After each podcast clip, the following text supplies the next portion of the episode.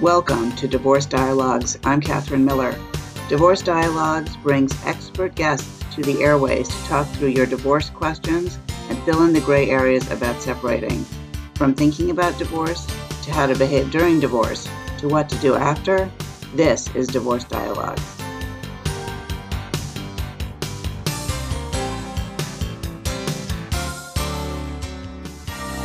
Welcome to Dialogue on Divorce. I'm Catherine Miller. I'm the founder of the Miller Law Group, providing mediation and collaborative law services in New York City and Westchester County. I'm on a mission to change how people divorce, and I'm here today with Elise Pettus. Elise is the founder and editorial director of Untied, an un- online and real life community for women navigating separation and divorce. And a little bit more about Elise. She's a graduate of Brown University and Columbia Journalism School. She worked in documentary film and then as a freelance journalist and writer for publications including the New York Times, New York Magazine, Gourmet, and Healthy Living, among others. In 2010, her own marital split awakened her to some big needs among women facing divorce.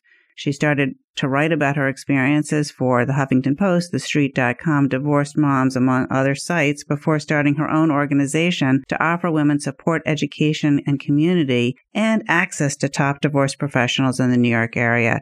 Now, in its fourth year, it's hard to believe that Untied has over 1,000 members in New York City and has recently started live streaming its events to a national audience. Welcome, Elise. It's great to have you. Thank you. I'm delighted to be talking with you. And I just, I thought maybe we'd start with how you and I met a number of years ago at an event that you invited me to participate in. Why don't you tell our listeners about that event and, and about Untied and what your thinking is in creating it? So that was back in, the, in 2013, and I had just gotten it into my head that what women really needed aside from reading about other people divorcing and reading the words of professionals who worked in the area of divorce was to connect with each other. And I remember that I had more than anything wanted to talk to women who were further down the road who could tell me whether I'd survive. I mean, I knew I would survive, but I wanted to hear somebody say, this is really awful now, but it does get better. And I, I needed to see it in the flesh. and I needed, you know, to reach out and connect with people. And uh, I didn't see any place to do that online. And I thought, well, I'm just going to open my doors and invite people to hear some professionals and to connect with each other and learn something along, you know, in the process. And see that they're not alone. And see that they're not alone and they're not the only ones going through this.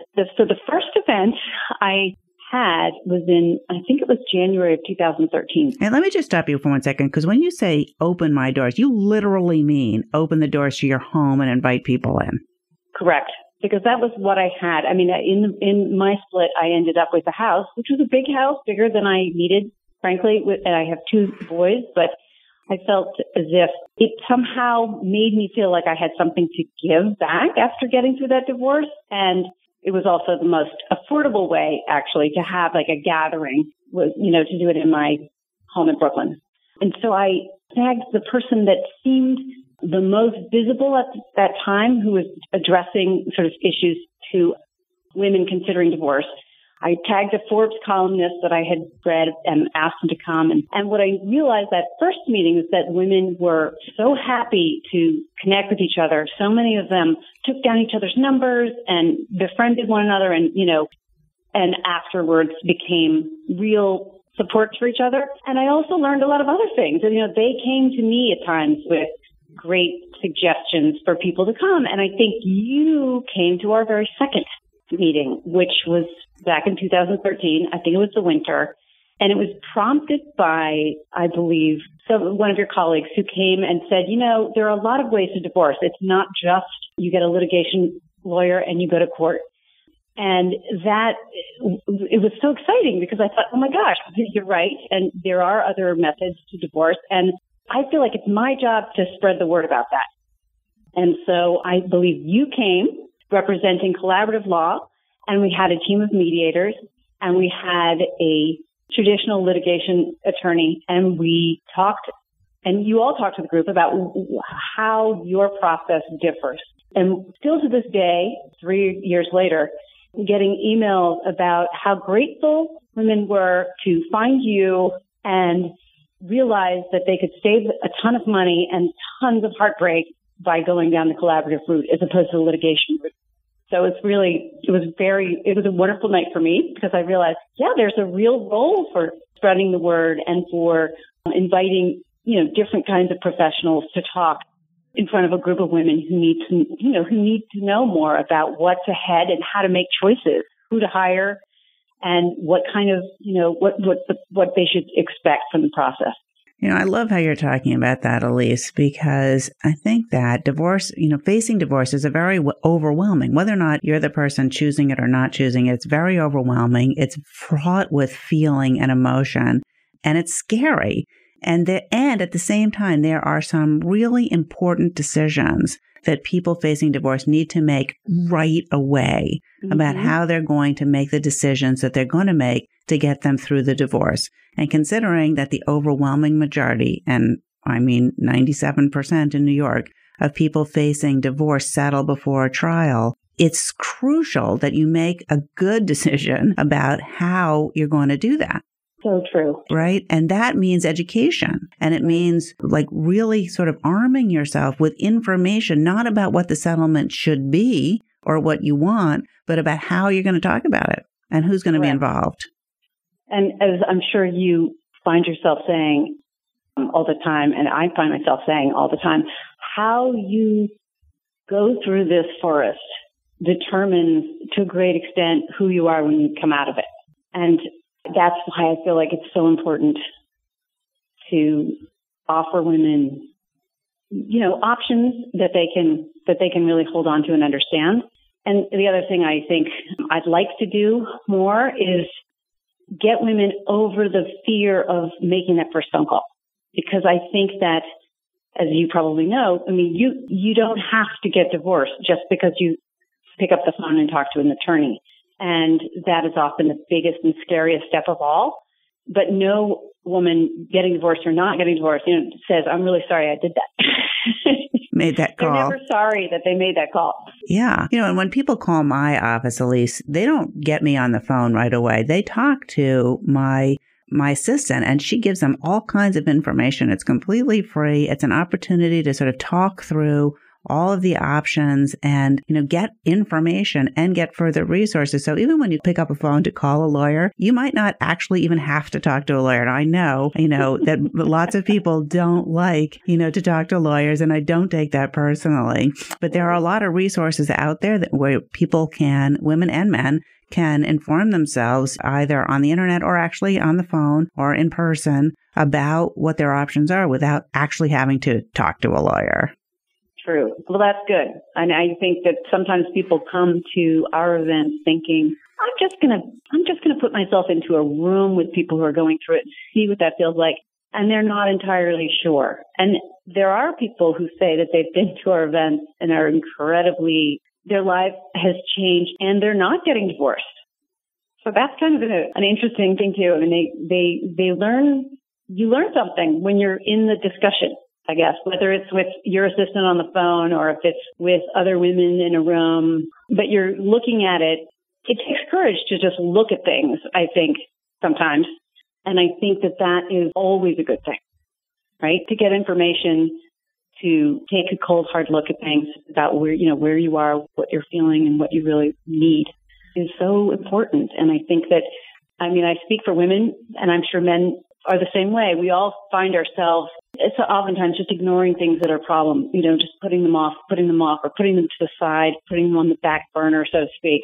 And there's, you know, again, it does take courage to pick up the phone and call your office for the first time. It, it absolutely does. Yeah. It takes courage to walk into one of our events. And it, there are different kinds of people feel different levels of comfort with different, you know, Yeah. This is Dialogue on Divorce. I'm Catherine Miller. I'm speaking today with Elise Pettus, the founder of Untied, an online and real life community for women navigating separation and divorce. And we're talking today about divorce choices and options and communities and what women and men um, might need and benefit from as part of the thinking about divorce. And Elise, I'm thinking that you might be a great person to answer the question well, what do you think people most wonder about in the early parts of divorce? You know, deciding whether or not to divorce and then in the early parts of the divorce process itself?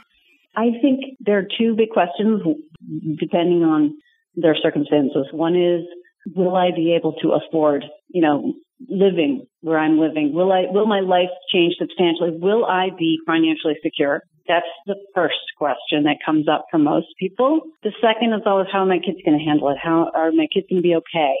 Are they going to, you know, fall apart? Are they going to need therapy?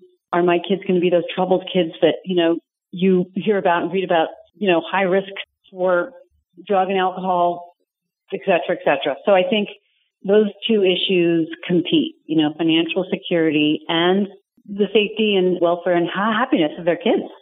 What do you find? You know, I think that it kind of ties into what you said before, which is what you said was, I'm paraphrasing, but along the lines of what decisions you make about how you go through this process determines you, who you'll be on the other side. And I think that these two questions are similarly, are very similar to that. You know, will we be okay? Mm-hmm. Will I be secure? Will my kids be secure? What is going to happen to me and my children as part of this process? And so, yeah, I do think that I think that that's a very good question. I think that when people talk about money, they're usually talking about something other than money clearly, that the money is a way to pay the bills, but it is about security or it's about affirmation or about power or value. It's so many things. And mm-hmm. so I mm-hmm. think that, you know, that's, I think that that is a big issue that, that people have coming into this. And, and there's two sides, obviously, to those, to those coins as well. What do you think, Elise Pettus, founder of Untied, is your biggest piece of advice to people considering divorce? This is Dialogue on Divorce. We are talking today with Elise Pettus about the divorce process. And Elise is the founder of Untied, a really phenomenal community for women based in Brooklyn, New York. We seem to have had a little bit of trouble on the line, um, but I know that Elise has really started this community out of her own experiences and her own reasons for feeling that there was a real need in the world for a uh, community in person and online to create support for women who had questions about divorce related issues, financial questions, parenting questions, dating questions, things that worry all of us as we go through the divorce process. And I know from my own interactions with her and my own interactions with people who are also members of the Untied community that these kinds of questions what will become of me? Will my kids be okay? What will happen next? How should I handle dating? And these kinds of questions are answered by the events that she puts on on her organization which has an online presence at www.untied.org. She also has a newsletter that you can access if you send her an email at elise at untied.org. You can sign up for, and she will send you notifications of her upcoming events, which happen, I, I think, on a monthly basis in Brooklyn and also some in Manhattan and some uh, she's starting to do online. I have had the opportunity to come to those events on a number of, of, occasions and been approached by women who had all kinds of questions about the process of divorce, uh, whether or not they should consider collaborative divorce or mediation, as well as a more traditional approach and why and how it all works. And I've had the opportunity to give those answers in the context of my own experience, which is very much that people should really think about what's important to them and sort through their own values because to make a reactive decision about in the early parts of the divorce that is really based on fear and worry and surprise and feelings of wanting protection and security to hold on to a sort of a false sense of security can really lead people to make bad decisions. I had a number of years ago someone come to talk to me and this was after her divorce and this was quite a few years after she'd been divorced, and she had a number of children. And she was getting divorced in a community in which she and her husband were quite high profile. And so she felt really worried and concerned And she said, you know, I really felt like I needed to hire a shark in order to protect me. And the behavior of that attorney, of that shark attorney, behaving like a shark, so damaged the relationship that she had now with the father of her children, the her former husband, that she felt that had would never be able to recover. And in my office years later, she wept over the damage that this shark had caused to her relationship with her former husband because of he of course he assumed that this had come from her and that she was unable to stop the attorney from acting in this way. Elise, are you there? I am now. I lost you there for a minute. Well, I'm glad you're back. Uh, I've been talking a little bit about the experiences of hiring a litigator and how that can reflect very negatively on the person who hires that very aggressive attorney and how damaging that can be uh, for the relationship between the couple as they go forward as co-parents. And, you know, I had asked you right before uh, I lost you if there was you know, a piece of advice that you would have for people as they're considering divorce or beginning divorce? You've had a lot of experience and you've talked to, uh, you know, hundreds probably of women in this situation. What was the single biggest piece of advice you'd give them? Well, I would say start educating yourself as soon as possible, earlier rather than later. Like pick up the phone and call Catherine or call an attorney's office. and I would just say also that if you and your, and this is something I'm, I'm sure you tell people all the time, but if you and your soon to be ex spouse essentially want you, you know, each other to be okay moving on through life and for your kids to be okay, I would say go with the least fractious litigious process you can. I feel like while I liked my lawyer a great deal, and I didn't know about collaborative law, and it was not an option because my husband had already hired a very, very aggressive attorney. Um, I did find that there were moments where there was sort of needless hostility introduced into the process, and that I was tamping it down.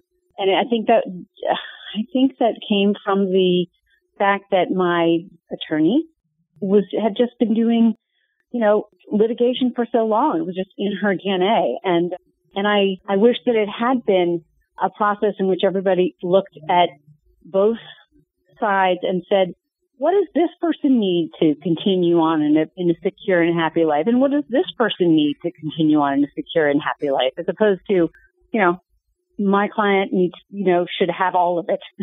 Right. There's just no reason. And your kids are going to it just it, it, it, that whole um, that approach adds so much burden to the kids go even going you know going going on into life. Um, you know aside from the day to day sort of hostility going through the process itself i think that you know i would say if you can mediate wonderful. If there's a power imbalance and it's significant i think that brings up a lot of problems. I think mediation, when one partner is bullying the other, and it, it can be difficult. And I think that I would move right along to collaborative if, hmm. if I was in a situation like that. And some situations, there's no other option than to get, you know, a powerful, aggressive litigator when there is such a big power imbalance. I mean, it has its place, I think. But again, you know, the least amount of animosity during the process, the better. Even if you're um, angry.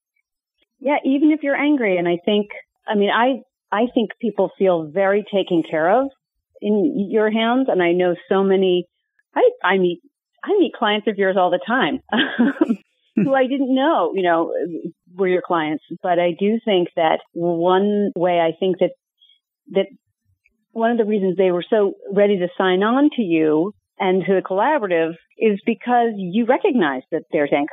You're not pretending there isn't. and I, I think that that's um, hugely important. Yeah, I actually think that in some ways, choosing a process that manages that anger or and deals with it instead of ignoring it is a reason to choose a process that doesn't sort of fall from those feelings of anger, right? That that that mm-hmm. anger is there. It needs to be, especially if you share children, which most of my clients do, and I think most of the people who are members of Untied do. That the then there is a reason to choose a process that's going to help you figure that out so that you can go forward in some way as co-parents together.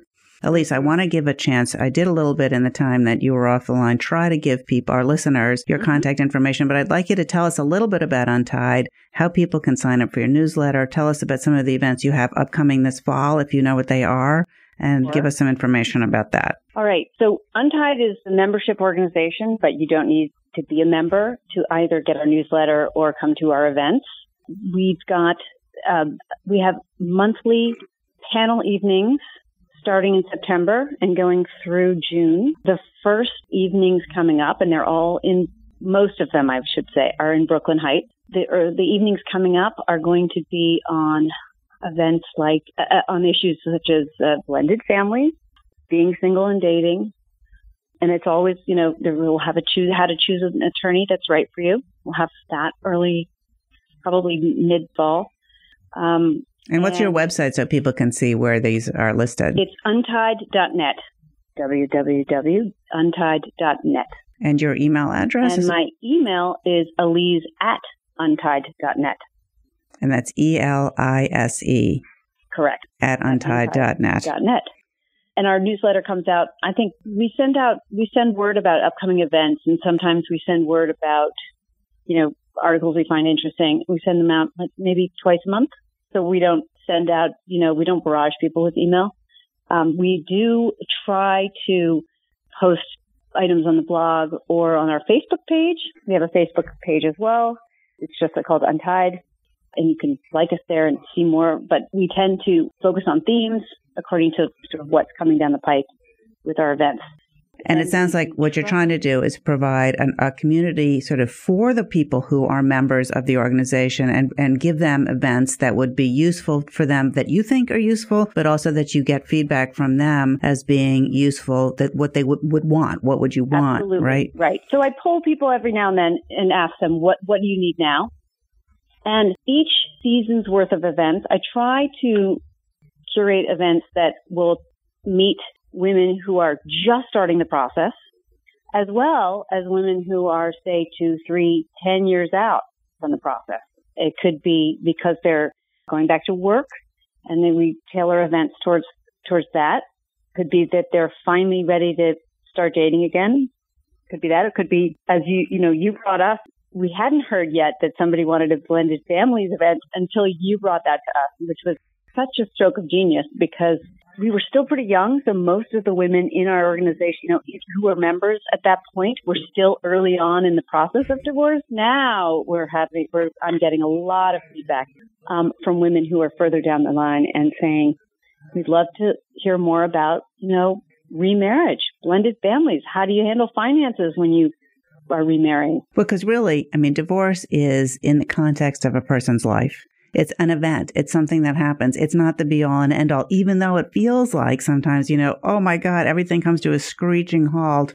And now, you know, I have to reimagine who I am, what my life is going to be. It is, you do get through it, as you pointed out early in this program, and it becomes yet another kind of thing that happened. And ultimately, other things do happen. You go on dates and you find, you know, you fall in love again and you want to put your families together. And all of that is part of the ongoing process of divorce. And I would even go further than that. And I think we've had this conversation, and I had a conversation like this morning with a guy who had divorced, which is to say that so many people who I know, who I've seen go through this process, have emerged from it with such a, a, a strong sense of what the, who they really are and what they really need. And in so many instances, I see women and men come out on the other side being much more positive people who are kind of drawing good things into their life in a way that they could never imagine before. So I'm not saying that, oh, divorce is so much fun. I'd love to do that again. But I am saying that if you pull the right kind of support um, and you go through it with wide open eyes and honesty, I feel like it can it can make only good changes in your life. You know, I mean, I think fight is hard, but I think that um, going through divorce with the right kind of support can make it. Um, can really be a positive in the end. It can be very positive. I think so that's happy stories. That's all the time we have today. Elise Pettus, thank you so much for being our guest on Dialogue on Divorce. Thank you, Catherine. It was really a lot of fun to, to talk about this stuff. Likewise.